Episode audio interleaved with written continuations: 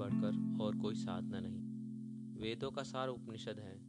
उपनिषदों का सार व्याहतियों समेत गायत्री को माना गया है।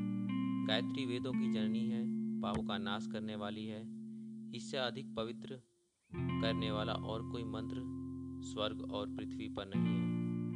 गंगा के समान कोई तीर्थ नहीं, केशव से श्रेष्ठ कोई देव नहीं, गायत्री से श्रेष्ठ कोई मंत्र नहीं। जो गायत्री जान लेता है वह समस्त विद्वाओं का वेदता और श्रोत्रिय हो जाता है। उसे जान लेने वाले को और कुछ जाना शेष नहीं रह जाता। वह स्वयं गायत्री रूप तेजस्वी आत्मा बन जाता है।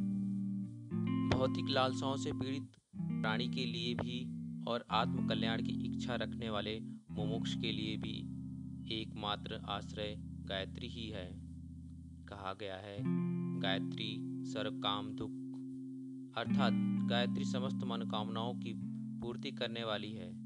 जो गायत्री को छोड़कर अन्य मंत्रों की उपासना करता है, वह प्रस्तुत पकवान को छोड़कर भिक्षा के लिए घूमने वाले की समान मूर्ख है। मनु भगवान ने स्वयं कहा है कि अन्य देवताओं की उपासना करें, न करें। केवल गायत्री के जप से ही द्विज अक्षय मोक्ष को प्राप्त होता है। गायत्री ही तप है, गायत्री ही योग है। गायत्री ही ध्यान और साधना है। गायत्री परम वर्चस्व रूपा है।